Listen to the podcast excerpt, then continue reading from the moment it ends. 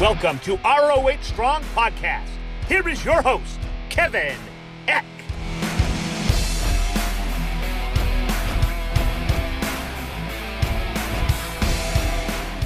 What's up, Honor Nation? Welcome to episode 83 of the ROH Strong Podcast, the official podcast of Ring of Honor Wrestling. And my guest today has wrestled all over the world for the past 25 years.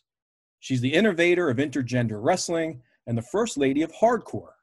She's also a regular panelist on Beyond the Belles, the show on ROH's YouTube channel that's part of Women's Division Wednesday. She is the great LuFisto. LuFisto, welcome to the show.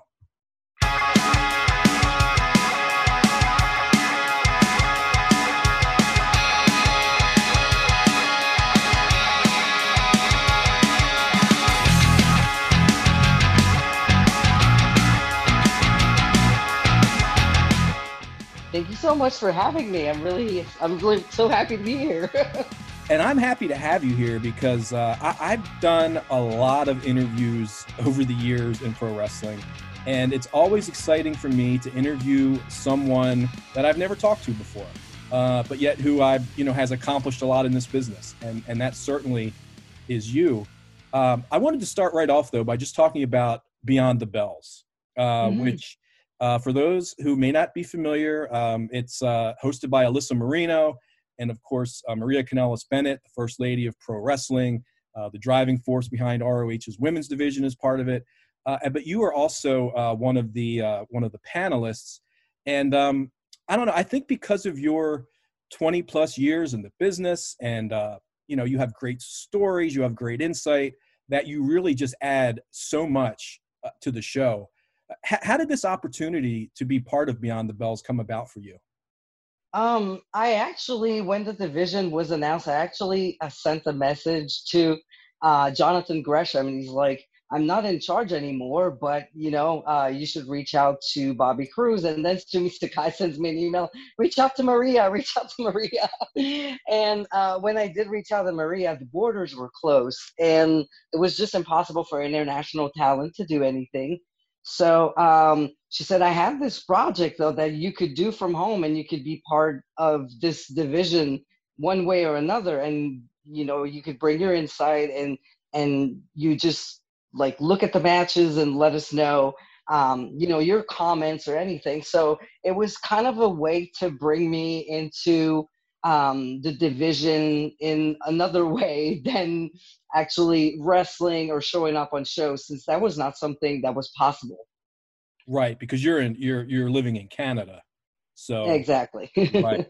Um right so like at least you yeah you got to be part of it in in some way. Was mm-hmm. there ever any discussion of uh you know if and when well not if when sometime the borders open up and uh you know was there ever any talk of you getting into the ring in ring of honor being part of the division as a competitor. It, it was i think it was the like the plan. It's just that it never got to this point.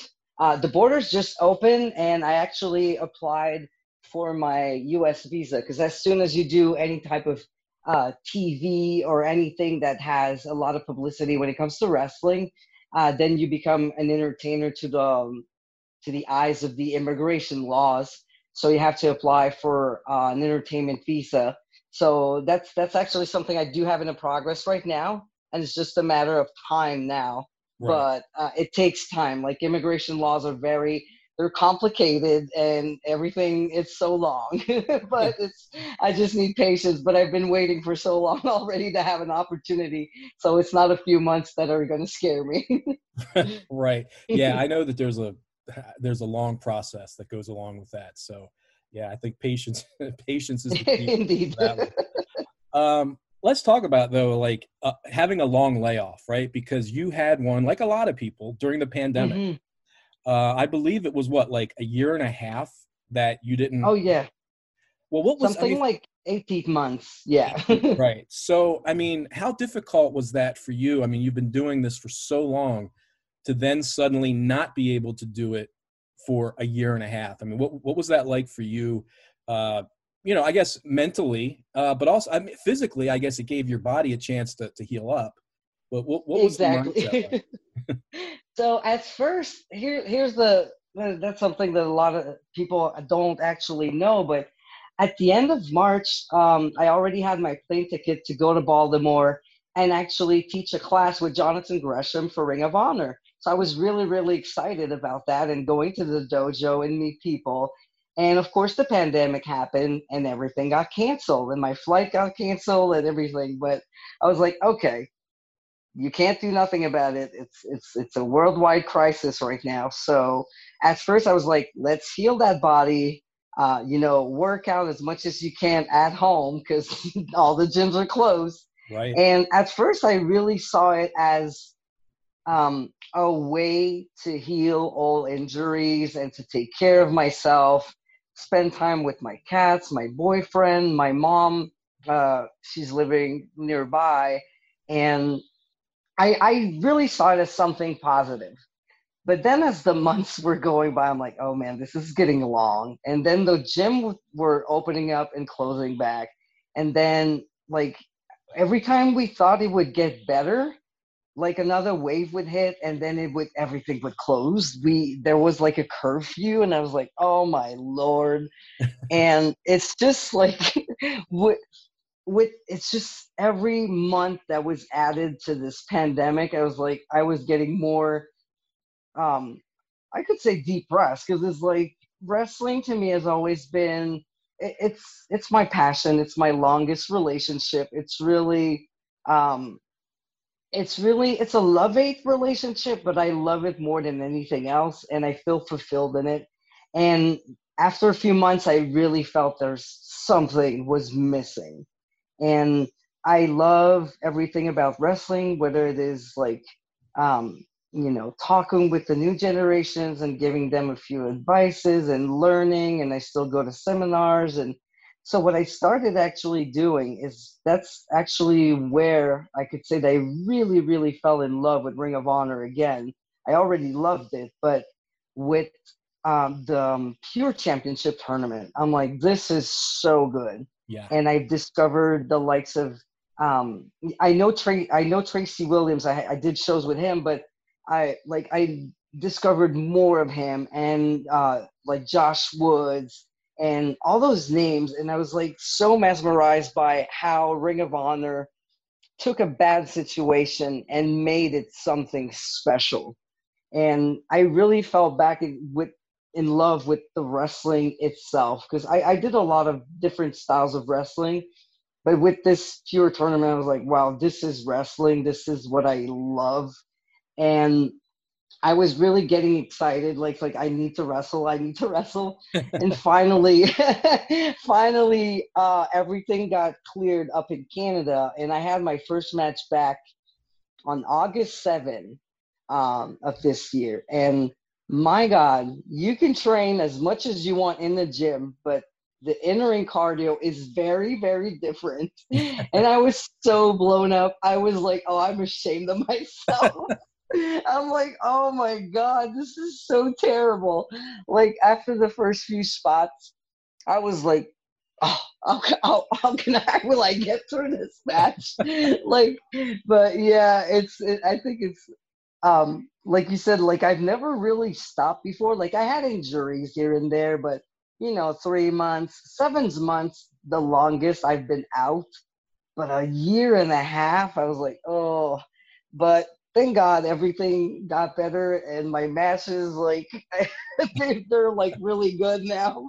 Right. I'm like not tired anymore, but oh yeah, coming back after 18 months, like oh lord, that was that was terrible. yeah, some of some of the other talents I've asked about that, like coming back after the layoff, and uh, they said something very similar that um, you know the, there's there's being in shape and then there's being in ring shape. It's a different thing. Mm-hmm. and plus different. you know giving your body a rest is great because yes you can heal up but now your body's no longer calloused and used to the bumps. So when you start bumping again you feel them more than, than maybe than you remember. oh yeah. I've i've been sitting in hot baths a lot more than i used to. Uh, well let me ask you about the uh, the ROH women's division. Um, mm-hmm. Just want to get your general thoughts on what you've seen so far uh, from the women's division as a whole, and your thoughts specifically on our champion, Roxy. Uh, what I really loved about the division is that I discovered a lot of talent that I've heard about, but didn't see a lot.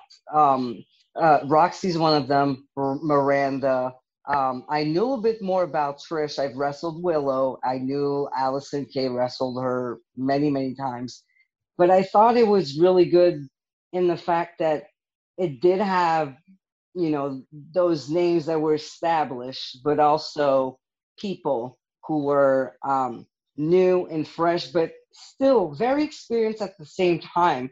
And Roxy comes to mind because she's been she's 19, only 19, but she's been doing that since she's like 13. So she's already like I wouldn't say a veteran, but she's really experienced already at such a right. young age. Right. And I really love the fact that I really felt that everybody was working together to make this um like a good I could say like a good home. Like I felt everybody wanted to be there. It shows when you're in an environment where you're comfortable. Um, and I felt also that Maria put all her heart in this division as well. And when when the boss believes in you and what you do and has the same vision, uh, it always helps. And it's it's been one of the biggest struggle I think in women's wrestling where um, throughout the years um, at the beginning, like we have to fight for a spot on the card, and then we have to fight to get a little bit more time taken, be you know, being taken seriously, and the vision of the promoter was not necessarily the vision. Um, and then I, I speak for myself, but that I had as a wrestler. I really wanted to be seen as a wrestler. In fact, it was like, no, you're just a girl. You're an attraction. You're here um, just to show something different.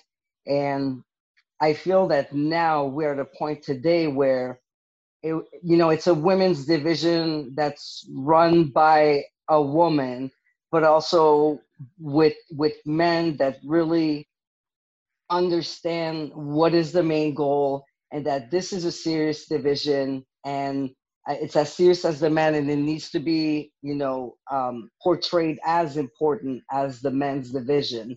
And yeah, it's just a, a team, and, and we saw that when when um, you know they announced the last tapings, the picture that all the girls took together. You could see like a cohesive unit, all standing together, fighting and believing for you know the same goals to to show that women can do it too, and they can do it better, and you know they have to be taken seriously now because women's wrestling is not it's really at another level from what it used to be. Oh, there's no question. I mean, I I grew up in the in the wrestling territory days. So you mentioned it being a special like an attraction, special attraction. Mm-hmm. That's exactly how it was promoted. I grew up in Baltimore, a, you know, WWF original city. And every, you know, every few months they would bring the women wrestlers in and you know, like sometimes they put on the program, you know, four girl wrestlers in action. Like they, wouldn't even, they wouldn't even name, you know, four girls and you know tag yeah. team that. They don't even name them. Just like they would do with, uh, I guess it's not a politically correct word today, but back then, little people were called the midgets, right? Yeah. Like the women were put on the level as like the midgets. It's like it's a special attraction. It's something you'll we'll bring in two or three times a year. Uh, like it's a diversion, but it's certainly not. Um, it's different than what you know you're supposed to look at it differently than everything mm-hmm. in the card and it is so great that we finally gotten to the point now where like you said uh, the women are being considered equal to the men and the women's world championship every bit as important as the men's world championship as it should be um, you know obviously we went through different stages we went through mm-hmm.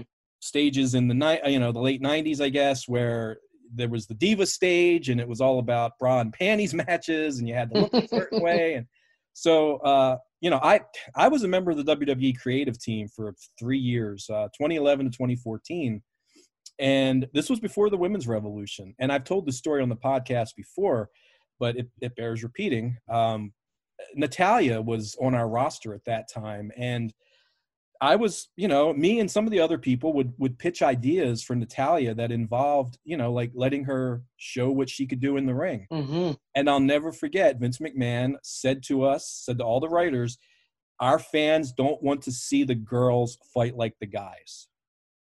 And, uh, oh, and I like, have heard that.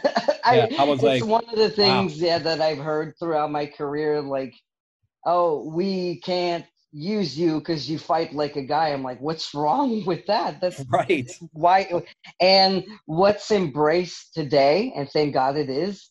Back then, to me, was everything that was wrong about me you're too violent, you're too intense, you fight like a guy, you scream too much. and I was like, okay. So, and now I see that everything that was wrong with me is now uh, something positive. So I was like, oh, I wasn't born at the right time. But well, absolutely, yeah, you, you, were ahead of your time. That's why you call, call you a pioneer. You were definitely ahead of your time.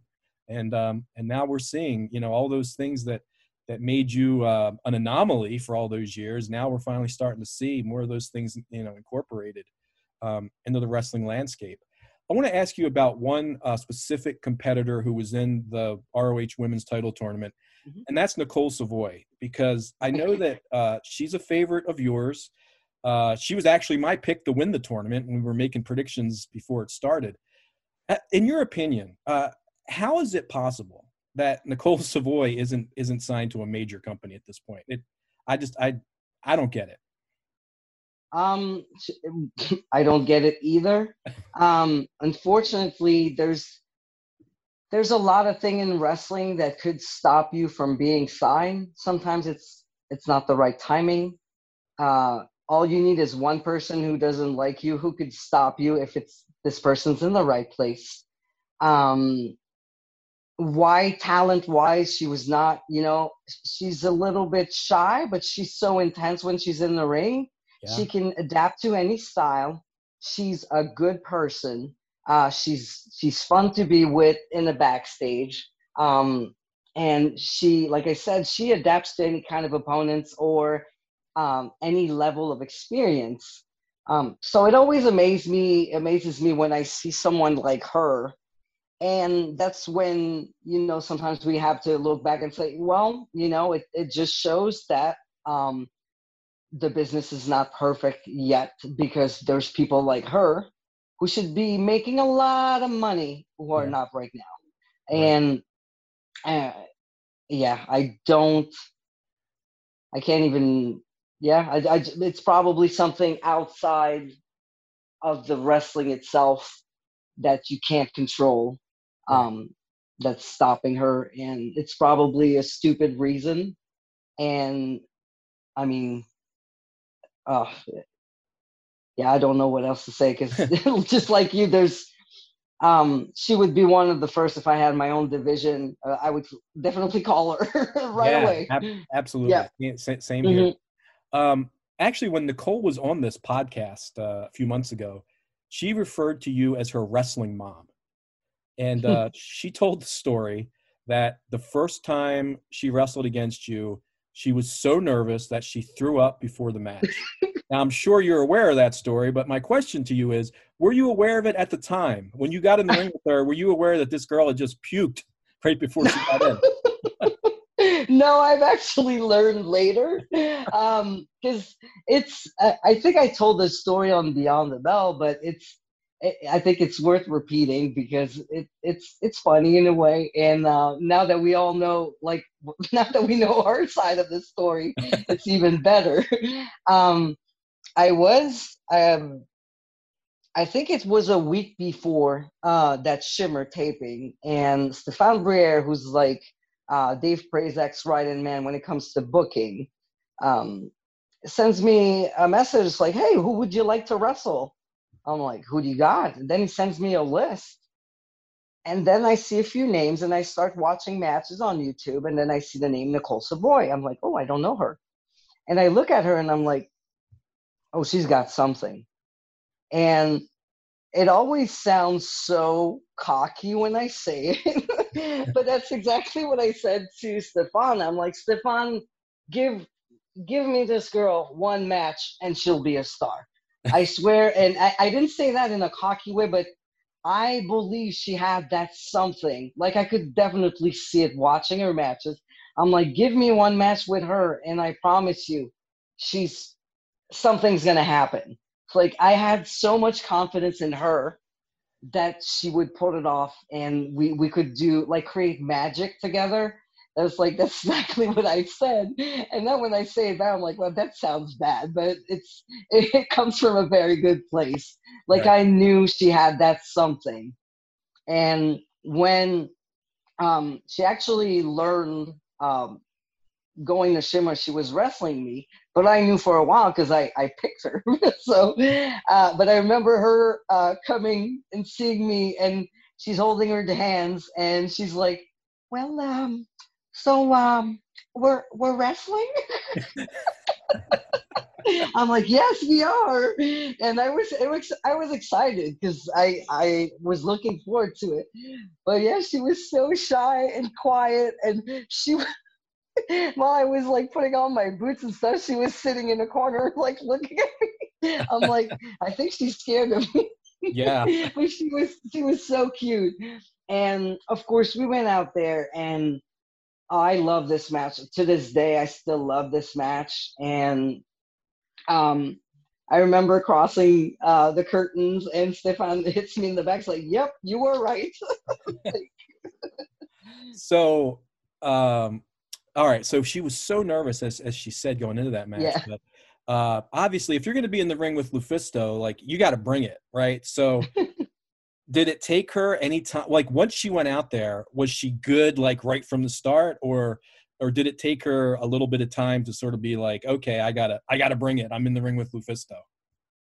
I, I think maybe the first few seconds when we were standing there face to face at the beginning, I could feel uh, she was very nervous. But once yeah. we started hitting each other and the match, the, the more I think the match progressed and that the fans were really getting into it, um, I could feel her confidence build up. And um, yeah, besides that, those few seconds from the beginning, yeah, I just think she was really focused on on doing good, and uh, like I I knew it was in her, so I had like like total confidence that that she would she would do great, and, and she did. She yeah, it's it's all my matches with Nicole at Shimmer are part of my favorite matches there. Yeah, well, yeah, I could I could see why, I'm, and I could see why the two of you would have such good chemistry together uh, based on your styles and, and your experience and your, your skills and everything else. Uh, but you mentioned um, earlier about um, you know giving advice to some of the younger generation and uh, like like with Nicole, she calls you her her wrestling mom. Um, that's not something that you really had when you were young. No, business, right? You didn't have that mentor or someone to sort of take you under their wing and it's definitely something I feel was missing. Um, and I had like teachers here and there, like when I started wrestling, um, I was I had a teacher here that I could go. And his name was Pierre, and I could go to him and ask questions. But um, the only thing I like, I remember he told me like it's really hard for the guys wrestling, you know, in general, but for the girls, it's it's worse but he couldn't explain to me how bad it could get and what I would face as a woman in, in, this man's world. And I was the only girl too. And I really feel it would have been great to have another woman like sit down with me and says, "Here's here's what's going on. This is how you um, must react to things. This is how you have to deal with this." I really feel that throughout my career, especially the first years, I've learned a lot from making a lot of errors because I had no guidance. Um, and here and there, you know, there was always that good veteran guy that I could go to and ask questions. But it's it's not the same as being face to face with someone like you who's been there. Um, you can totally relate to. Um, right. And definitely, yes, that's something I, I wish I had that. It's it's something so beautiful today that there's all generations of women in the same locker room, and even if it's been two months you've been in the business or 20 years or so, everybody's helping each other and if you have questions there's always you know there's going to be someone there to answer them um, and yeah definitely um, this is something that's really really been missing. Well you've got such a wealth of, of knowledge. Um, you're obviously still an active wrestler but when when it comes time to maybe eh, you know hang up the tights um, are you interested in maybe transitioning into sort of an agent role or a trainer or you know maybe even a booker or be part of a creative team? Is that something that you would like to do oh definitely. I love i love love love being an agent. I love to take two girls and work with them and build that match so it makes sense so we create a roller coaster of emotion. And it's almost i, I feel it's is as fulfilling as doing it myself. Like i don't need to be in the ring just watching them succeed and you know, create magic with the match we put together, yeah, uh, definitely. This is something I love. I don't know if it's, you know, training every day in the ring would be something um, that I would really be interested. I love I love teaching and training, but not as much as anything that has to, you know, the, the creative side is more appealing to me. Uh, I design gear. Um, I design T-shirts, so anything that has to do with being creative, um, you know, character development, get the match together. Uh, Booker would be something more interesting for me as well, because uh, I'm pretty good at at looking at the talent and seeing the strength and the weaknesses, and you know, pair up two people together that I could think could work well together. So I think that's really where my strengths are. So definitely more on the creative side than just the training side. Okay, yeah, I could definitely uh, just having watched you on Beyond the Belles and, and some other interviews I've seen with you, I could definitely see you uh, in that side of the business too. It seems like you have a great mind for the business, and um, I know exactly what you're saying about. Uh, there's one thing to do it yourself, but you can also mm-hmm. get just as much satisfaction helping others. Like I'll give the example for like myself as a writer you know transitioning into also being like an editor and helping other writers you know editing their copy writing headlines for their stories you get just mm-hmm. as much i get just as much satisfaction uh, as if you know i write the story and it's my byline on it instead of someone else's so um, yeah i think oh, yeah i'm pretty mm-hmm. i'm pretty sure it's it's the same thing like it's it's fulfilling in in some other way but like you're part of the process right and you see someone grow right in front of your eyes and succeed. And when it comes to wrestling, I don't have to bump when I do that. so they take the bumps. So, right. I mean, it's another positive, right? yeah, that's a win win right there. win win right there. All right, well, we're just getting started here with uh, Lufisto. We're going to take a quick break. We'll be back with more right after this.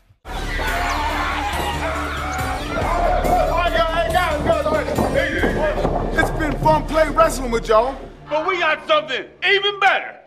Honor Nation, it's the ROH Wrestling Honor Pals, the body slamming, drop kicking way to keep the fun going. We need some tougher competition. El Puro Paco! Jay Triller! She's the new Honor Pals champion. ROH Wrestling Honor Pals. Bring home your favorite star at shophonor.com. Ring. This is Quinn McKay of Ring of Honor Wrestling inviting you to Final Battle, Ring of Honor's ultimate pay per view show of the year. It returns to Baltimore's Chesapeake Employers Insurance Arena on Saturday, December 11th. Final Battle is available on pay per view and streaming live for Honor Club. Keep it locked in into ROHWrestling.com and ROH's social media channels for ticket on sale information so you can join us in Baltimore.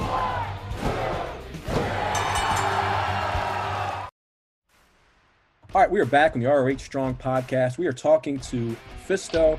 I want to go back uh, to your early days for a little bit, uh, if we can. Uh, you broke, you broke in in '97 when you were a teenager, right? You were about what, 17 or 18 at that time? Yeah, I was 17. Okay. So now, as we've mentioned several times here, you you are you're a pioneer in this business, specifically when it comes to intergender wrestling. How long into the business were you before you started wrestling men? Was it right away or was it women first and then you transitioned into wrestling men? I had like I think four five matches with a woman, and then she quit. so if I wanted to keep wrestling, um, it's like I, I needed to fight the guys. Um, I was there was another girl that because uh, I moved to Montreal, so there was another girl there, but I was always wrestling the same girl. So by the end of '97, um, and beginning of '98, we started doing like mixed tag where she was in a you know a team and I was in the other one, but I was mixing it up with the guys because I was like I want to do this moves and um, she wouldn't um, necessarily want to do the moves or i was a bigger girl too so i needed someone bigger to catch me or um, i was watching a lot of japanese wrestling that's that's maybe what the problem is i wanted to do everything that like bull nakano was doing and right. that, that maybe was too much too soon but yeah looking back it's like i because I, I wanted to be taken seriously so much so i was like i want to do this i want to do this and like when we um we did the mixed tag, um there there was one guy uh, that was like, yeah, I'll do the moves with you. So it started like that, and then that girl stopped wrestling. So I ended up kind of being a manager, and I was like, I did not train for this. I really want to be a wrestler, and it took like it took few weeks and then i ended up at icw in montreal and the promoter that was there was like you know what? I'll wrestle you. I think there's there's definitely something interesting here. It's not something people usually see. And so yeah real quick real quick i started to wrestle the guys. And actually by mid 98 i had my first cruiserweight championship. And wow. by the end of 99 i was a provincial champion. I already had like male championships, and I was a main champion in 2001. So it, it, things went really fast, and mostly because there was no other women, but I wouldn't take no for an answer. I was like, I'm not a manager, I'm a wrestler. Right. And obviously, it, it got me into some kind of trouble because people thought, like, oh, she thinks she's better than us, and girls don't do that, and who do you think you are? But I, I just wanted to be taken seriously. So I was lucky enough that there was those few guys out there that wanted to work me, and that's how st- it started slowly. But in the process, there was also guys that didn't want to wrestle me, so broke my nose, punched me as hard as I could, stretched me. Uh, so different from today, but uh, yeah, I mean, it was a long process, but it it, it started very early. Well, you touched on something that I was actually going to ask you next was did you run into situations where men said, no, I'm not going to sell for a woman or uh, like you said, maybe try to potato you or take liberties and show you that you're really not that tough. So, I mean, those, so obviously those things did happen to you. Was, did it, did it eventually ever get better or was it something that you constantly had to deal with throughout the years? Uh, it's it, it, got better with the years, but I would say the first years, um, like I, I got some guys that were like, no, I'm not wrestling her, so they wouldn't wrestle me at all. And some of the guys that had to, uh, they would just beat me up and pull my hair as hard as I they could. And Actually, if I talk a little bit funny now, it's because I do have Invisalign because I got hit on the mouth so much throughout my career that my teeth started to cave in. So oh. now we're trying to save them. and mm-hmm. I'm actually, um, yeah, I got my nose broken quite a few times at the beginning of my career and throughout. So I'm actually getting surgery uh, next week to fix my nose because it's like yeah it's been destroyed like different times indeed where um a lot of them thought that women and men did not belong in the ring at the same time and they were they made sure they let me know. Was there ever a moment when that's going on when you're just like did it ever cross your mind that you know what? I don't know if this is worth it to get beat up like this to put up with this crap uh, was there ever a moment where you thought like I, I just i don't know if i want to continue to do this or did it just maybe fortify your desire even more to prove everyone wrong and show that you could do it I, I probably thought about quitting every year, but but um, um, you know, wanting to change things that that um like it was stronger than everything else. Like I'm like I'm not going to accept this. I'm not you can't tell me I can't do something with you know be, because I'm a woman and I mean it starts from my youth cuz my father-in-law was like you can't play baseball, you're a girl. You can't play football, you're a girl. Wrestling's not for girls. You can't do this. Blah, blah, blah. And I've always had that that you know that need to prove everybody wrong that no you're not going to tell me i can't do this because i'm a woman because i'm small. It's it was almost like obsessive and a mission at the same time. Sure. i'm like you're not you're not going to get me. I'm not going to quit. And but i cried a lot. I did cry a lot and i was hurt and but no i wouldn't let them i wouldn't let them win. Not at all well, I, I admire your tenacity and your toughness because uh, I'll be honest. First time I got punched in the nose or punched in the mouth, check please. I think I'm out. I think I would be if that happened. But but yeah, I, I wouldn't be in, in the ring, be in the ring in the first place. So um, let me ask you though about wrestling in death matches. Mm-hmm. Uh, at what point did you start doing that? And I've always I've asked this to basically everyone who's ever done a death match. Why what why would you do it? What makes you want to get in the ring and take things to that extreme?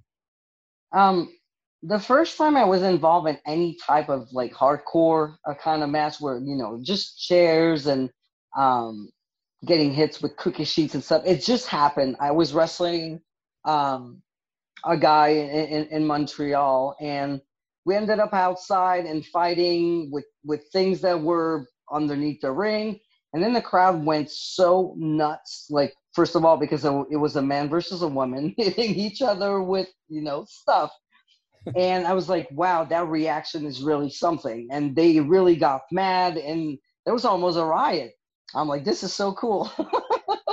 but it, it, was more, um, and then I think the thing that really triggered my need to push the limits is every time I would do something with a weapon or something, usually another would, wrestler would come to me and say, why do you do that? You don't need to do that. You're a girl.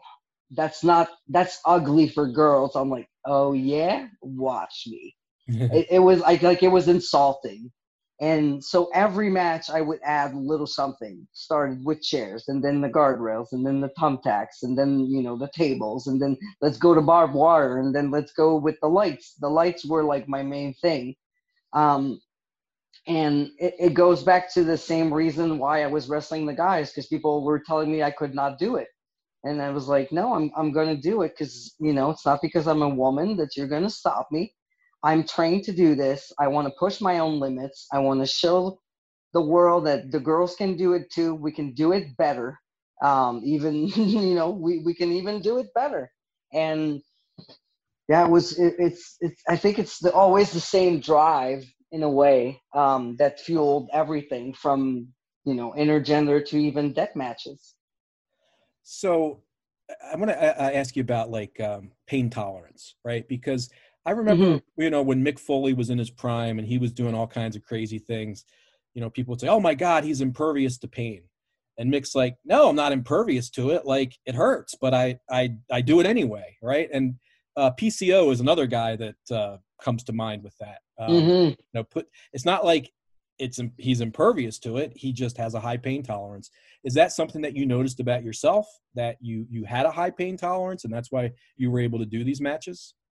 Oh, definitely. I would like I would do one of those matches and then the next day I would be okay. And if I had like um you know cuts and stuff, they were almost closed the next day. So I was like it's like my body was built to do it. And uh, it was a great way for me to prove that, um, you know, I, I almost think like doing the death matches back then, I, I always felt it was necessary to be taken seriously because otherwise I was just a girl trying to wrestle the guys or, oh, um, but when I got into death matches, that's where it was like, okay, this is serious. Like she's she's tough. She's taking all the hits. She's taking all the bumps. Um, and even the first time I went to CZW, I really feel that John Zandig that was there, didn't take me seriously. And then after I took a few hits and did the few match, he looked at me and just went like, hmm, like he finally got it. like, and then he, he he nodded and like after that, like I became his champion. right. Did you beat? uh Is that the? Did you beat Kevin Steen for that championship, or was that? Yeah, that yeah, that was uh Kevin Steen. Yes. What was that like working with with Kevin? Was he uh was he cool with with uh working with a woman and and everything like that? And, and, and oh yeah, I've yeah I've wrestled Kevin twice plus that match, and um and um no, it was I always felt he he hit me as hard as he would hit everybody else, and it, I, w- I just felt the same, uh, just like a regular opponent. And it was actually his idea for me to become champion, and it was it was kind of a weird thing where um, we um we we were like partners, but there was that stipulation that anybody could pin him in the match. So we got into an argument. So I fought him and I beat him. It's like weird story, but I ended up with with the championship. But no, it was um, Kevin was always a professional, and I mean, it all started with him making that joke to his endings, like, "Hey, give it to her," and he's like, "Oh yeah," and then I ended up champion, so I owe him for that. I'm not asking you to name any names, but have you ever uh, been booked against a man? And he was fine with working with you had no problem if it was you know if he was to do the honors or whatever but treated you uh, not like an equal like wanted to take it easy on you had you ever come across that where you had to pull the guy aside and say look it's insulting if you don't wrestle me the way you would wrestle another guy Oh, it, happened, but usually when they get in the ring with me and then I start hitting, they seem like it's like I'm. Ex- this is how I'm hitting you. I'm expecting the same thing back. So they they kind of know. they kind of know. so let's when you when you talk about hardcore matches or death matches specifically, to me there's two names that come to mind: Necro Butcher, Nick Gage. You've been in the ring with both with of both. those guys. Uh, yeah. I just uh, what I mean, if for anybody out there who's not familiar, you know, Necro Butcher obviously did some work in Ring of Honor years ago. Nick Gage still going strong. Uh, mm-hmm. Uh, check out their stuff; you'll see what I'm talking about. Um, what was it like getting in there with those two under those circumstances? Scary. um, Nick, it, it's it, I have like a weird feud with Nick where he would show up every match I had at CZW, and would like give me his finisher. So every match I would hear for whom the bell tolls and turn around and he was there. I can't hear that song without thinking about, you know, he's gonna come out somewhere. um, and I ended up in the cage of death with him. It was um, Lobo, John Zandig, and him. So it was scary, but I survived. And um, Necro Butcher, we ended up being in the finals of the King of the Death Matches tournament and my God, um, he he went really hard, and like I I wouldn't expect anything else from him, and he treated me really as an equal, and as you know, I I got beat up pretty good, and he's got beat up. I actually broke I actually broke my wrist on his face while I broke his face. Jeez. It's like wow. I, am I'm, I'm laughing now, but I was not laughing back then. I'm sure. Like, it hurt. Um, it hurt, and but at least you know I I did get the one two three on the Necro Butcher, and after he grabbed the mic and he's like, you know, I, I didn't hold back anything on her, and tonight, well, you know, she's the man. So I thought that was pretty cool. Wow, absolutely. Well, let's talk about intergender wrestling. Um, sort of uh, its place in the current wrestling landscape. As we mentioned, when you were doing it, it, it wasn't something really, it, well, you were really the only one doing it for the most part. Um, and it's certainly become more accepted now, but I think it's still polarizing. I think there are people who uh, love it, some people who it's really not their cup of tea. What are your thoughts about it in the current landscape? Well, I, I always compare it to death matches in a way where um, you either love it or you don't and it's it's okay it's not like it's okay not to love every style of wrestling out there um The only thing that I usually don't um, don't agree with is when people compare it to domestic violence, because as a professional wrestler, um, I choose to be there. I choose to be in that environment. Uh, I was trained to do this, and I'm I'm ready for whatever is happening right now. When we're talking about domestic violence, it's not something that should happen. It's not something um, that the person you know wishes that it happens um like, i don't necessarily like all kinds of high flying wrestling i really like the strong style so i'm gonna watch this and yeah if you're not into it it's okay just just don't watch it but don't don't categorize it as something like um being domestic violence or something else it's really two athletes who want to go out there offer a great performance and fight and they choose to be there Right. Well, I think that's the key, like you just said. It's no one's forcing you to do this. mm-hmm. This is a choice that you're making. No one's taking advantage of you or putting you in a, a dangerous situation because something you want to be in. Like you said, it's uh, it's two athletes, and Mhm. it, um, even though wrestling is not quote unquote a you know uh, true competition or whatever, obviously uh, when you're in there, especially when you're talking about uh, your you know strong style or hardcore matches, death matches, there's certainly nothing you know to use the F word. There's nothing fake about it. That's for darn sure. Mhm. Uh, but yeah, I, I, I here's my thing. Um, I look at intergender wrestling kind of on a case by case basis. Maybe you'll disagree with me. I don't know. Maybe maybe you'll agree. But I think like if I see you in the ring against a guy, I believe it because of your style, because of your toughness. If I were to see someone like okay, I'm I'm just going to single her out. Let's say Roxy, who's like five feet Mhm. tall, great women's wrestler, but she's like five feet tall. If I were to see her in the ring with, I don't know, a, a, a let's just say a PCO, um, I don't know that I could suspend disbelief. I mean, Mhm. do you see that, or do you think no? There's a way to make anything work. No, I'm one of those who believe that intergender wrestling is not for every wrestler out there. Not every woman can go out there and make it look believable, make it look good. Uh, if you are working just as the guys, and um, I always take the um, you know the example of Rey Mysterio and the Big Show. You got if you build your match as giant versus speed and quickness and agility, or or anything else it really doesn't matter what your gender is if if everything makes sense. Um but you know you're still fighting somebody who's bigger so you have to work the match accordingly. And if you can't do it then maybe you know intergender wrestling is not for you. Um, I, I absolutely agree that it's not for every woman out there and it's not for every man either some men are not comfortable working women and it's okay.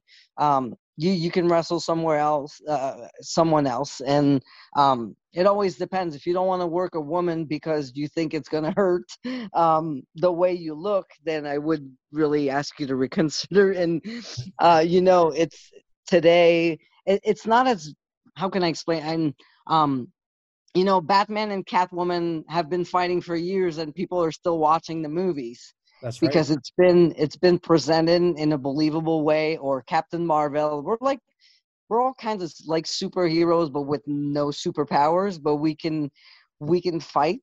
We Right. can we can use whatever agility or or strength we have and hide our weaknesses and um but yeah you're absolutely right. I do agree with that. It's not for every wrestler out there. Let me ask you about um, you know we I talked we talked earlier about you know Nicole Savoy not being signed to a major company and how that's just you know kind of crazy. But um, you personally, uh, you've never worked for a major company, which again, as much as you've accomplished in this business, um, is that something? I, I guess maybe it's to be expected because you were so much different than everyone else.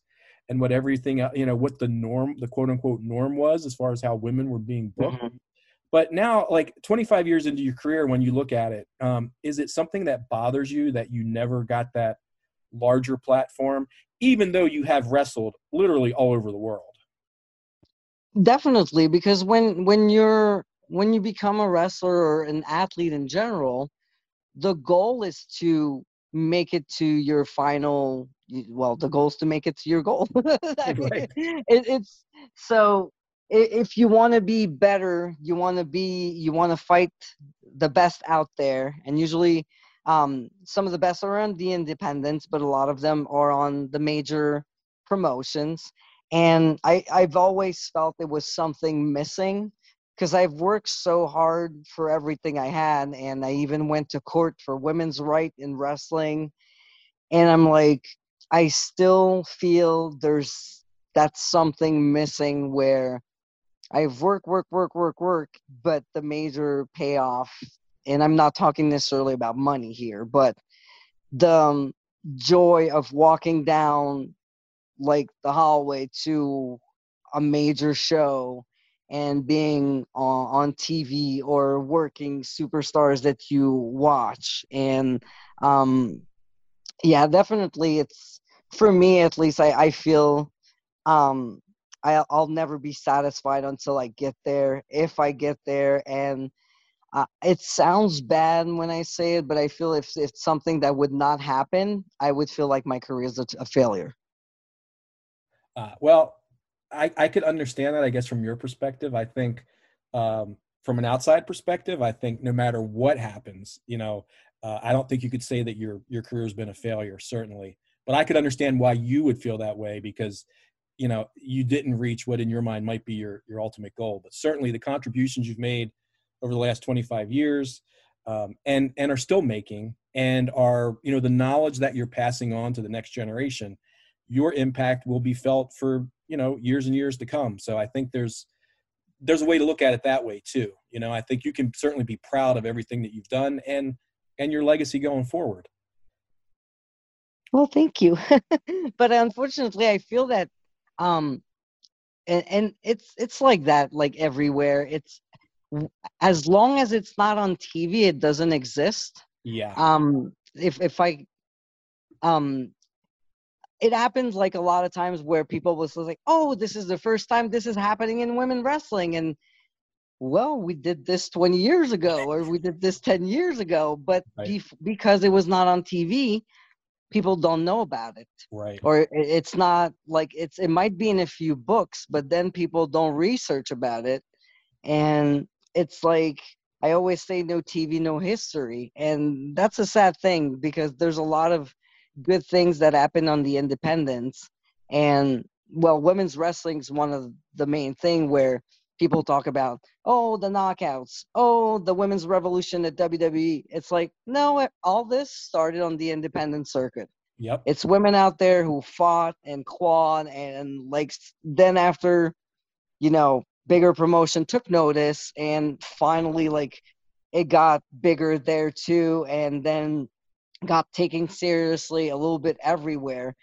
But like the road to what it is today in women's wrestling history it's so much it's a longer road than just like oh the women's revolution or this and that that we saw on tv it, it started like really like in the underground of, of wrestling.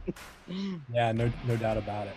All right well i'm going to squeeze in another break here. We uh having a wonderful conversation here with LuFisto we got more to talk about right after this Want to hear post match interviews from tonight's competitors? Want to see exclusive brand new matches? Want to learn about breaking news before anyone else? Week by Week is the perfect companion to everything that happens on ROH TV. It premieres every single Tuesday at 1 p.m. Eastern on the official ROH YouTube page. That's youtube.com slash Ring of Honor. Stay informed on the best wrestling on the planet. I'll see you there.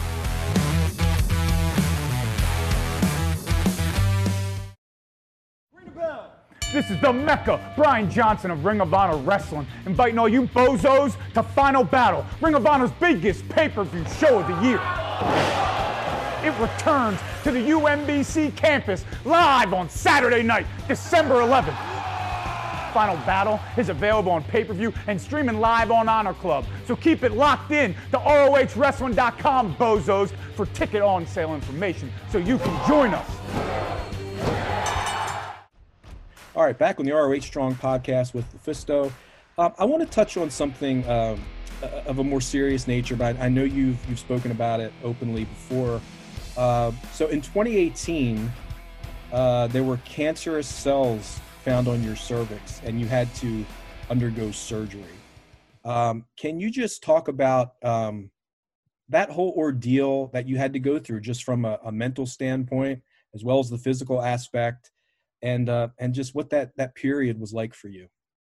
Um, so I was living in the United States back then, so I hadn't had like um that regular pap test for about three years because it was really expensive in the states. So one day I'm like, oh, I should get that, and um, then I got blood test also, and um, I get a call, and then my doctor's like, well, we found something. It doesn't really look really good, so um, we need you to go for a biopsy. I'm like, oh, okay. So I go and get the biopsy, and um, then a few days later, I fly to Florida where I am the Shine Wrestling champion. And I'm at my hotel before the show. Holiday is there, and I think Jordynne Grace is there, and I get a phone call. So I see that it's like a unknown number. So I go out uh, out of the room, and it's my doctor says, "Well, I'm sorry, it is cancer." So right before I had to defend my championship, uh, I was told I had cancer. And I was like, okay, so what are my options? She's like, well, the good news is we caught it very early. So we might be able to avoid any chemo or radio or stuff like that if we get you to the surgery and remove everything as soon as possible. And I'm like, okay, so I go out there, I do my match, I fly back home, and during the week, I end up at the hospital where they tell me that the surgery is going to cost me over $10,000. And me being a permanent resident and um, I have no Medicare, I do have insurance, but it's very limited because um, the insurance company won't cover me because I'm an immigrant. I'm just a, res- a permanent resident, and I haven't been in the states for five years. So I can't get a loan. Uh, so I take a loan in Canada. My mom sends me the money, and uh, I'm like, I can't, I can't pay for this because the biopsy and the blood test and the pap test and everything else that I had was already close to ten thousand dollars. Um, so that was like another 10. And I'm like, my God, what am I going to do? So I'm trying to figure out what to do while I have this, and it needs to be taken care of like real quick if I want to avoid everything else. And um, there's also talks that hey, maybe it's going to go into the uterus, and uh, so it's really, it's it's really um, stressful and i'm still wrestling because i'm trying to get money and um that's where i'm like extremely grateful that um i was really um like I, I told everybody that i had it and what was going on and the fans uh started to send me money and i would go to beyond wrestling somebody would come and buy me a shirt and give me money and then i would look into my my my hand and it's like oh there's way too much. He's like no you keep it. And eh, i'm i do have like such a great relationship with my fans. I don't even have words where people started to raise money for me and um dave prazak from shimmer had an auction where he raised about like a thousand dollars for me and the wrestling community like really came together and helped. And one person i really want to give credit to and i things that would have been a lot worse if it was not from her and it's Marti Belle. Marti Belle reached out to me and it's like do you know about planned parenthood? They could help you for a lot less. And i had being canadian i had no clue what it was. And um I reached out and they were able to get me the surgery at a lot less money because I already had $10,000 in debt. And so I was able to get that surgery and it was successful. And um, that was so I did a shimmer show in uh, beginning of April, and the following week I was getting the surgery. Um, the bad thing that happened though is three months after I had some cells trying to come back and that's basically where I decided it's like I need to go back to Canada because I they were talking about you need to go see an oncologist and you need more tests and it's like I can't afford this. Yeah. Um, so that's basically why I've decided to go back to Canada to get my health care back because I just could not afford it. And so everything's all good now though, right? From a health standpoint? Oh yeah, like it's it's been it's been great since because here I get checked every.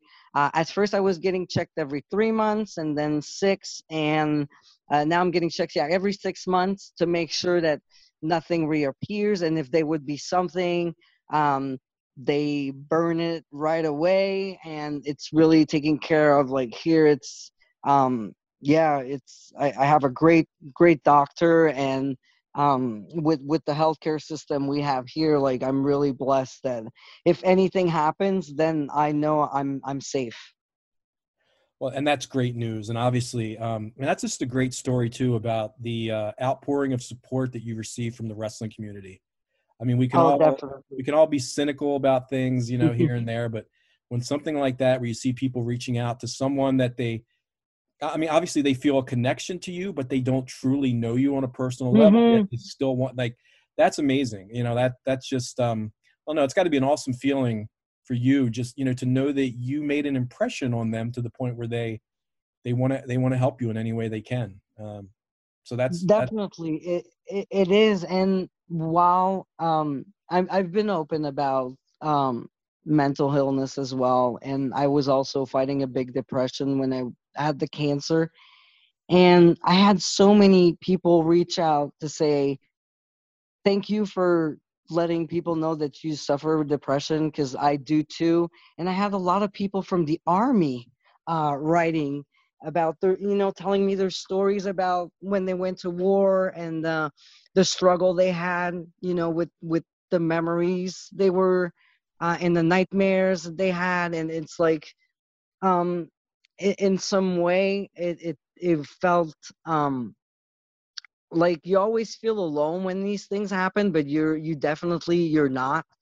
And it helped me like with people like that reaching out and you know telling me their stories um made me feel that you know we're we're all humans and we all have different struggles and we can help each other Absolutely. And, um, you know, I think it's great that you do, you know, that you are open about it, you talk about it because, you know, we've all, um, you know, whether it's people that we know in the business or even, you know, people that we might have in our lives, we've all had somebody uh, dealing with depression. We've lost people, mm-hmm. um, you know, because of it. And, um, you know, it, without getting too deep into the woods here, it's like, we, you know, we got to get over the, the stigma of, of mental illness. And I think that's a, that's a big part of it. And the more people who do have a platform, I think are open about it and share their experiences, you know, I think it it's helping other people out there. There's no question about it who who might be dealing with with similar circumstances.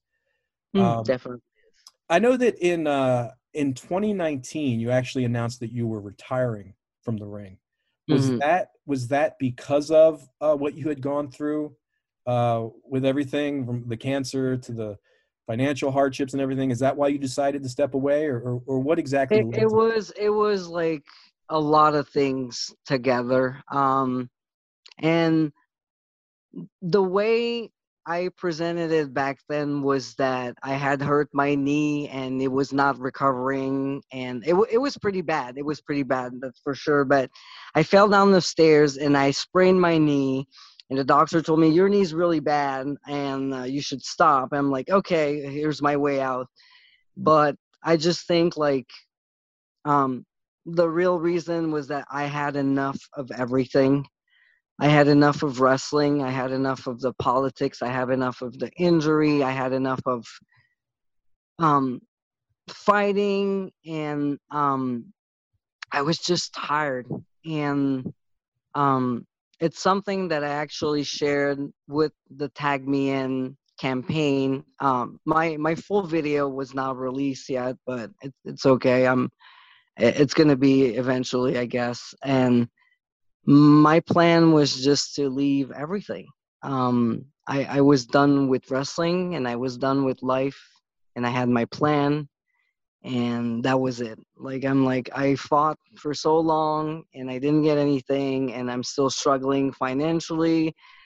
I don't feel good about myself. I'm always depressed. I went from i, I had a divorce. I had to move back to canada. Uh, i fell down the stairs like an idiot and it was like everything was so so dark. And um sometimes you meet the right person at the right time and that's exactly what happened with me my my boyfriend jean-michel. Um, i've known him for 20 years but we never we never even thought about being together and i went to a show because um, after the injury i was like oh, i'm going to do a few shows and then i'm you know it's going to be it. I'm i'm i'm gone and I met him that night and we started talking and it's like everything clicked.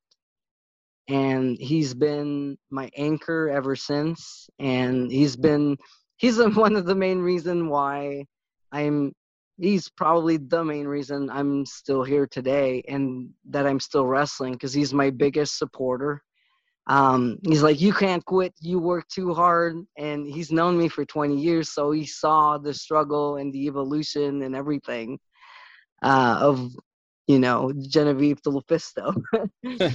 and, um, oh yeah, he's like, you can't quit. You, you've worked so hard and see, you did that and you did that and you changed that. And he's like reminding me of things that I did because I'm like, eh, it's not important. People don't know about it. He's like, yeah, but you did it, you know, and um, really, he's yeah, he he really saved me.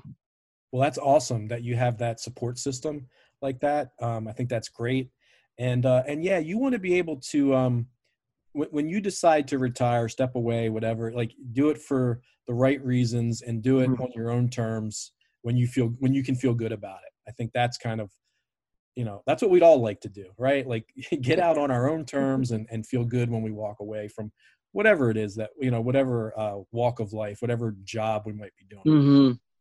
well let me um i want to lighten the mood we got, we got serious there but i know you and i share something in common beyond a love of wrestling and that's a love of metal music oh yeah so uh, yeah i'm a, I had a big metal head growing up um how did you how did you first get into metal? I understand you're a huge Iron Maiden fan. Is that right? Mm-hmm.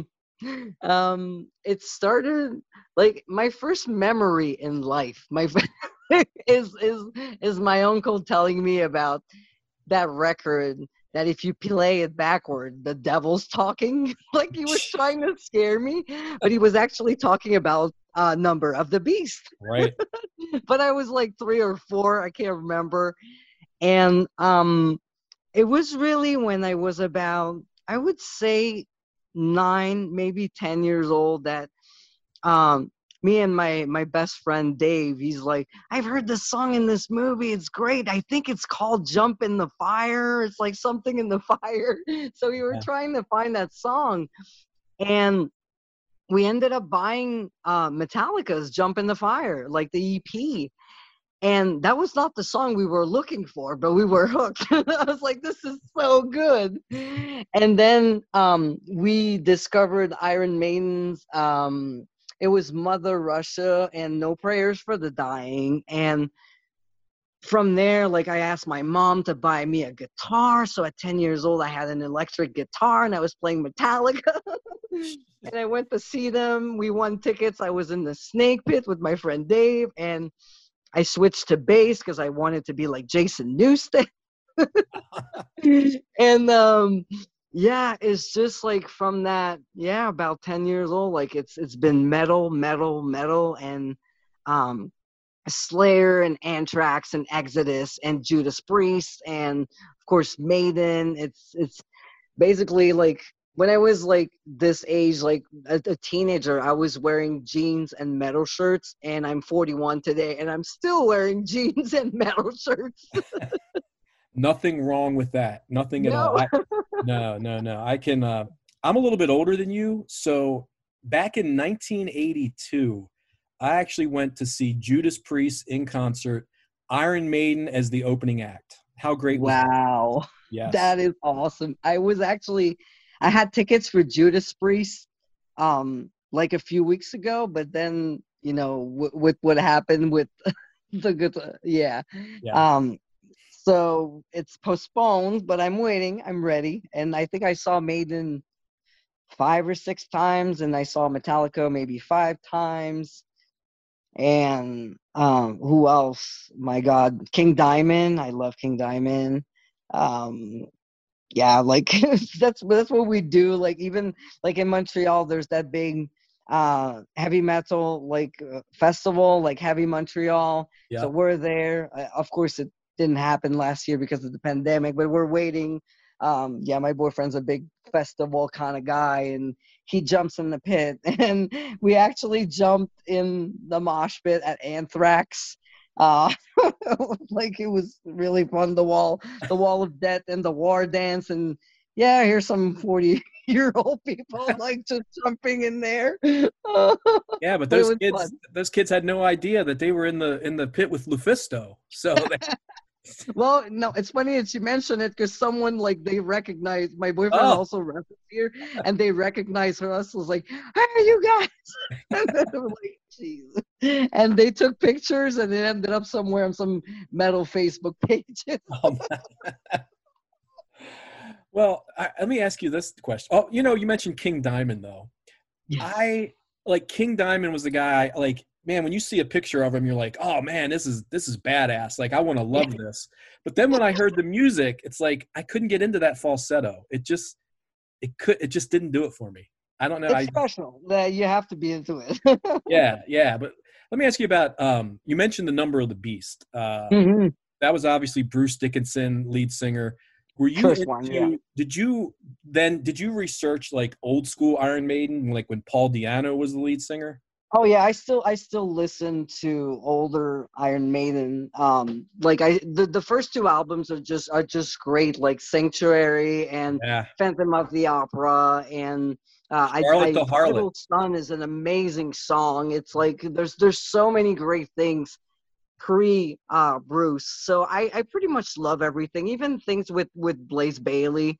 Um, not all of them, but you know the the Man on the Edge and I love 2 a.m. and everything Iron Maiden like it's it's so unique and it's it's melodic and it's heavy at the same time and now they're a little more into prog and it's, they change every album Yep. eh, which keeps them so interesting so yeah I, I love all my Maiden Well, that first album, like you said, Sanctuary, Phantom of the Opera, Charlotte the Mhm. Harlot. Remember that was Yep. a great song. um, here's another uh, story that'll show you how old I am. Uh, when MTV first came around, 1981, you're probably like in diapers at this point. I was one year old You're one years old, but MTV was this new thing, right? Like, oh my God, they, but they didn't have that many videos. So you would, they, you know, I don't know how many it was, a dozen, two dozen, whatever. So they would play a lot of the same. And one of the early videos was a live version of the song Iron Maiden. So, like, my friends and I would literally sit in front of the TV, like watching MTV for hours, just waiting waiting for the Iron back. Maiden, and it was so cool because back at you know they had like in the uh, we call it like the lower third, the graph, you know the um, it would have the title of it would have the band Mhm. song title and the album, and it was the only one I can remember. It was like Iron Maiden, Iron Maiden, Iron Maiden, Maiden. the Yeah, band, the song, the name of the album. That was. But so you mentioned playing uh playing guitar and um I mean did you just pick up the guitar and learn it? Were you like self-taught or did you like take lessons? Like how did that No, at first I did take lessons. Like that was part of the package deal of my Christmas present that year. I got a guitar, a little amplifier, and some, you know, uh, guitar classes from my mom. Um, that was my Christmas present. So, um, yeah, and a lot of it though, I'm I'm like good enough to listen to a song and be able to pick it up without. I I can't read like notes, but I I read the tabs, so I'm pretty good at uh, just looking at tabs or even uh, listening to a song and then try to like I, I kind of figure it out. Ah, very very cool. Let me ask you about um because the, obviously there's different genres of metal. Mm, And so anybody who's a metal fan, I like to ask them, what do you think about the hair bands like like Poison. Obviously, you know we've been talking about Maiden and Anthrax and Metallica, but what do you think about like the Poisons, the Warrants, the Wingers? I mean, are, are can you appreciate what they bring to the? no, I do. table? I do appreciate that. Like even today, like Steel Panther, I really like. You, how can you not love Steel Panther, right? How can you not love? I know. Here's a funny story at Heavy Montreal. We go to see Hatebreed, and people are nuts in that pit, and I'm getting really pissed off. And somebody kicks me in the knee, and one gives me an elbow in the face. So I punch someone. I'm like, I'm out of here, and I'm so pissed. I'm so pissed. I'm like, they kicked my knee, and I'm very protective of my knees. I, I, But I- after that, my, my boyfriend goes like, "Okay, there's Municipal Waste but then there's Steel Panther. Where do you want to go?" I'm like, I'm like, let's go see Steel Panther. and they made me so happy. I forgot about everything that happened before. there you go. There you Here you go. yeah i think some of my friends sometimes they, they want to revoke my metal card you know because uh like warrant is one of my favorite bands of all time I like Accept, and I also like Wasp. Not really me- like glam or hair, but like in between. Like it's. Yeah i saw. I really like them. I, I saw Accept open up for kiss back in the 80s nice. uh, yeah ball i only remember one song balls to the wall that's the only song I remember. That's the one. the one what everybody remembers right all right well here's here's uh, last last music question you being a a canadian one of my probably my all-time favorite band along with with kiss would be rush not Rush, exactly okay. a metal band but I thought you were going to say Anvil. no, no, Rush has been my favorite band for for so many years. You know, they started out um, kind of heavy in the beginning. Their Mhm. first album kind of sounds like uh, they sound like Led Zeppelin imitators, basically. Mhm. Uh, but obviously, they they evolved over the years. They got a lot into keyboards and such. But where do you stand on on Rush? I'm I don't necessarily listen to Rush, but if I hear it playing on on the radio, I'm definitely going to listen.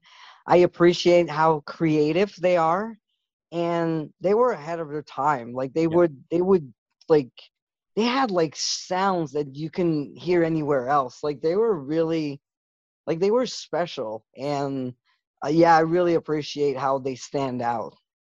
Yeah, it's like my two favorite bands, Kiss and Rush, couldn't be more different.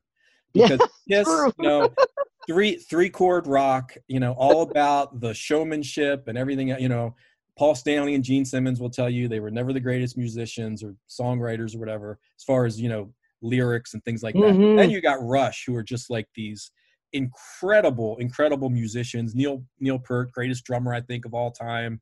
Um, you know, but it's like they couldn't be any more different than Kiss. Yet I love them love them both equally. Unfortunately, you know, Neil Neil Peart passed away. Rush is no more, but Mhm. I was lucky. You know, I started seeing those bands when I was a kid and ended up, you know, seeing them well into adulthood. So I probably seen Kiss 25 times, Rush 25 times. Um, you know, very fortunate that over a 40 year cool, yeah. span, I got to see those bands. I never would have guessed, you know, in like 1980, like I'd still be seeing these bands you know, 40 years later. But here we go. All right, last thing I want to talk to you about. I, I saw this on your website, and this this is just seems so cool. You're involved in an audio podcast called The Luchador. 1,000 Fights of El Fuego Fuerte. I hope I pronounced that right. Um, I'm just going to read the, the description off the website. It says, The mighty Lucha Libre champion of Mexico City does battle in and out of the ring with deadly vampires, dangerous mobsters, and the ethical complications of maintaining a rigid moral philosophy. You had me at deadly vampires, but uh, so you were the voice of a character called La Reina Blanca. Yes.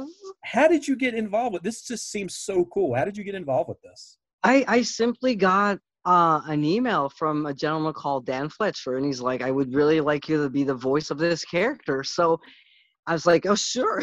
like, that sounds really interesting. And I didn't know back then, like, who else would be involved, or maybe he told me and I, I didn't either remember or notice. Or, and I just thought it was cool. So he's like, here are your lines, and just you know say them, record them on your phone, and send them to me. And um, I was living in um i didn't have my own house back then. I was like in in an apartment where well someone was living on top of me so i i hid in the closet to do the voices so they wouldn't think i would be screaming or talking to myself. Well uh i'd see some other names that are involved uh people like danhausen obviously big, big ring of Mhm. honor favorite um colt cabana of course uh raven. Luchasaurus Effy all these people that uh Mhm. everyone's familiar with uh, in ring of honor for sure. Uh how often how many episodes have you done? Uh how often do does a new episode come out? Where can people find it? All that good stuff um for how many episodes i'm not sure because they really sent me like a script for all the lines i had to. Um Okay. i think i'm only in one or two episodes i could be wrong. But yeah they just sent me all the lines i had to say and then they would put everything together. Not everything has been released yet.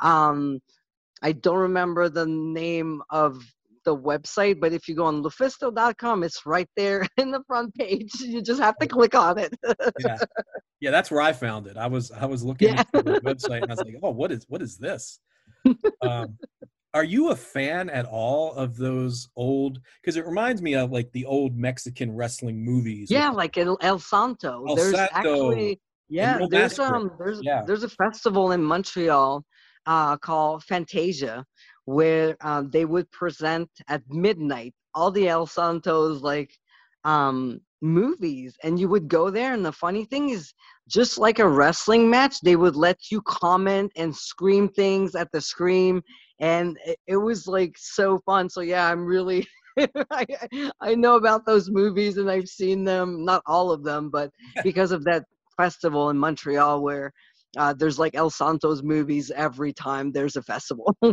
yeah el santo and also mil mascaras did a bunch of those yep. yeah so so cool seeing those things it's you mentioned like the the fans or the the people watching it like interactive um Mhm. that reminds me of uh, like the rocky horror picture show have you ever Yep. have you ever been to rocky horror I have I've been I didn't go there but I've heard about it and I know I know the movie but I I've never I know they they have like plays and stuff but I've never been there. Yeah, it's very much audience participation. Uh, there's certain first time I went, um, someone was a veteran who had been to them before, so knew what to like. You have to bring certain things. You throw like toilet paper at the, you know, it's like all the it's it's it's a trip. it's wild. And the, it, if you're gonna see Rocky Horror, you have to go see it in the theater. It just doesn't do it justice watching it on TV without the audience participation. Mhm. All right. Well, we're going to take our final break. And then when we come back, we're going to play 10 questions with LuFisto. This is Moses from Soldiers of Savagery at Ring of Honor Wrestling, inviting you to Final Battle, Ring of Honor's most ult- no no most savage pay-per-view show of the year. It returned to Baltimore's Chesapeake Employers Insurance Arena on Saturday, December 11th. Final Battle is available on pay-per-view and streaming live for Honor Club. Keep it locked into ROHWrestling.com and ROH's social media channels for ticket on sale information so you can join us in Baltimore. All right. We are back on the ROH Strong podcast. It's been a very uh, entertaining, uh, fun conversation with LuFisto. But now it's time to play a little game we like to call 10 questions. Uh, LuFisto, are you ready for these? I am.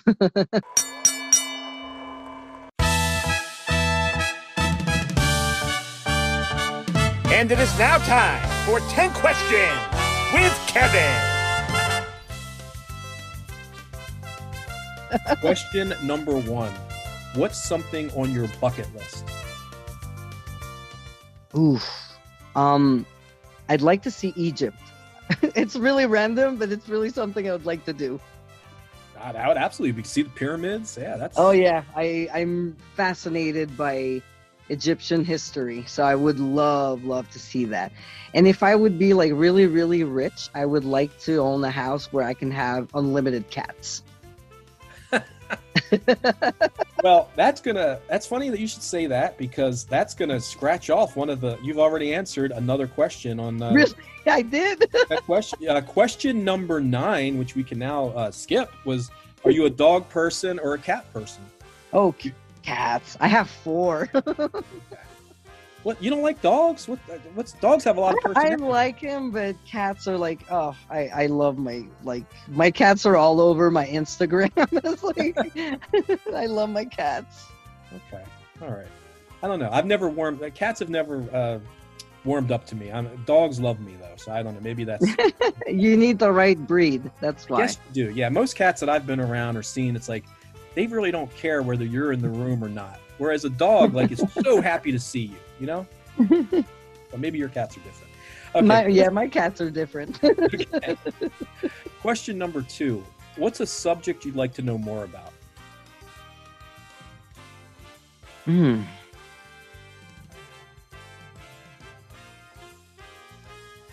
Probably overall medicine. Um. I like to know how.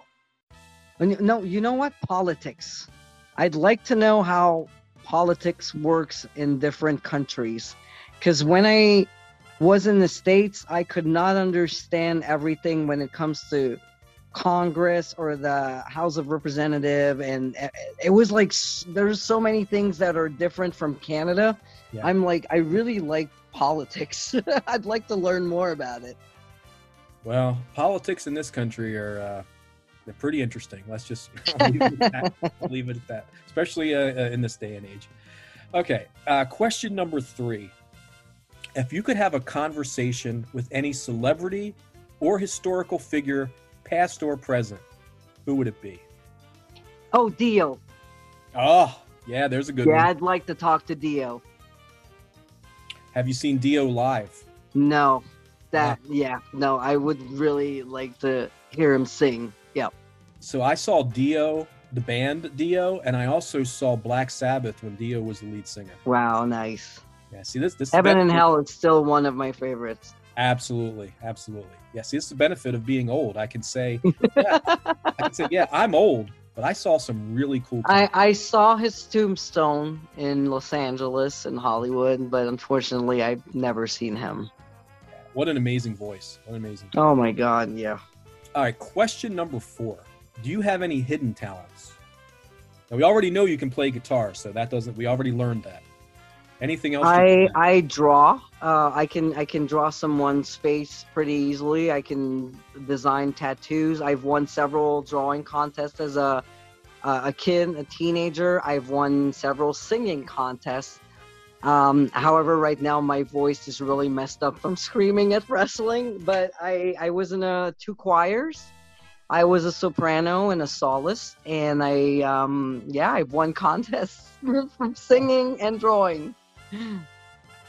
A woman of many talents. many talents. All right, you can sing, you can play a musical instrument, and you can beat the hell out of people. That's uh, yes. quite, a, quite a combination. All right, question number five. Do you have a guilty pleasure? Is there something that you like that you might be embarrassed to admit?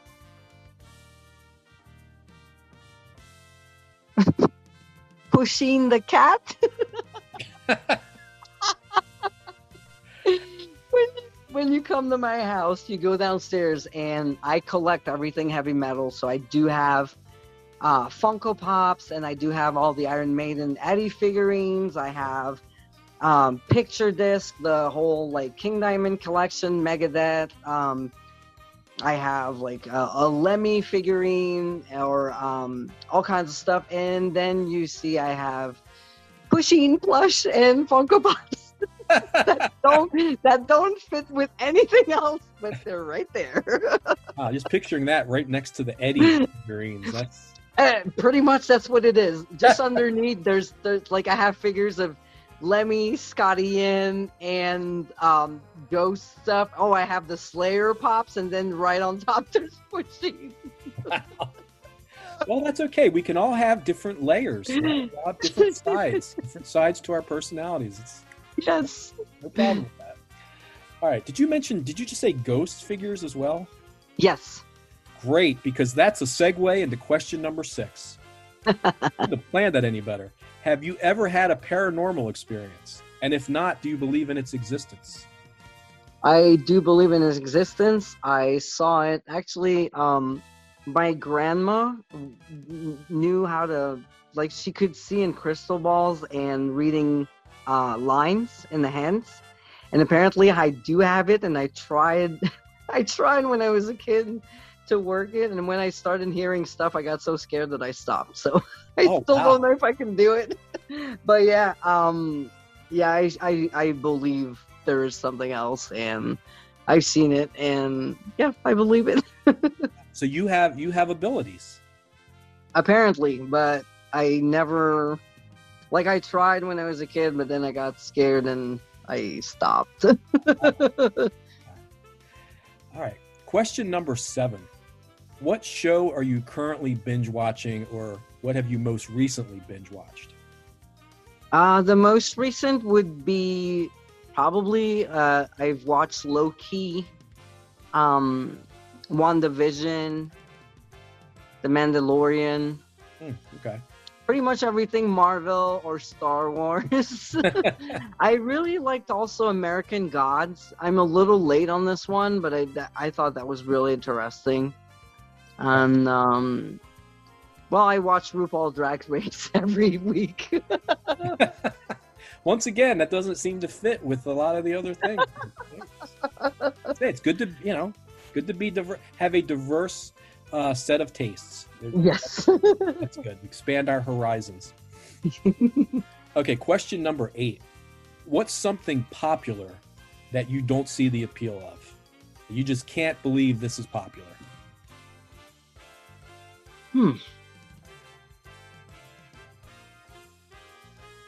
You have very good questions. I know there's something I was like, oh, I don't get it, but nothing comes to mind. I can tell Um, you. I can tell you what the Several most. bands, that's for sure. Um, Okay. Or pop music. I don't get it. Well, hopefully, Warrant and Poison aren't on that list. No, no, no. They're in they're in the more like glam rock and Yeah. no, I'm talking um oh anything that has with auto tune in it, you know, those songs I don't Oh get that. I don't get that. I Hundred hate that. hundred percent agree with you on that. Yep. That would I don't- it. Don't don't don't get that at all. Just don't get that. okay. Well, we're going to skip over question number nine because we already found out you are a cat person. Yes. All right. So the final question, question number 10. What's the best advice that you've been given about the wrestling business? And if you can recall, who gave you the advice? I think the advice came from Lenko Jack Shelley, um, who trained me. Uh, he was an international wrestling uh, wrestler. Um, I trained with him for only a few months, but I've learned so much from him because he was a good friend with Viviane Vachon, and he taught me a lot of her moves and stuff. And one thing, I think it's it's him. He told me, in wrestling, to know where you're going, know where you came from. Uh, that is ex. That is sage advice. Mm-hmm. All right. Well, that is the end of ten questions. Uh, Lufisto, I have I have really really enjoyed this conversation. As I said, I always love when I get to talk to someone who I've never interviewed before. Uh, this certainly lived up to my uh, high expectations, um, and I really thank you for giving me so much of your time. Well, thank you so much for having me on the ROH podcast. That's so cool. Thank you. It was great.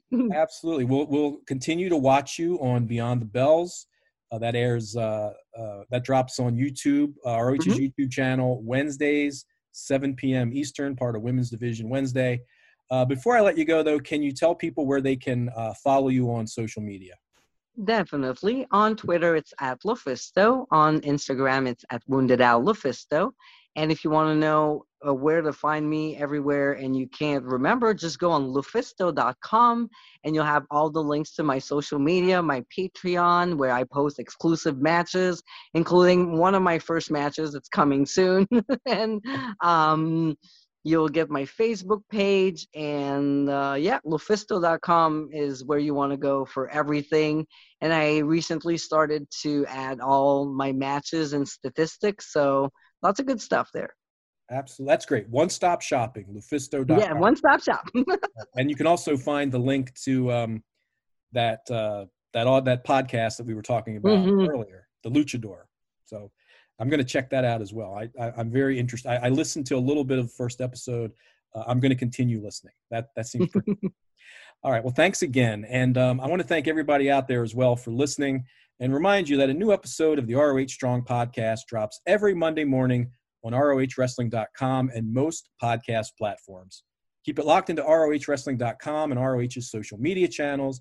That's at Ring of Honor on Twitter and Instagram, Facebook.com slash Ring of Honor for news regarding upcoming episodes. Also, for the latest ROH news and views, you can read my column, Eck's Files, every Friday on ROHWrestling.com.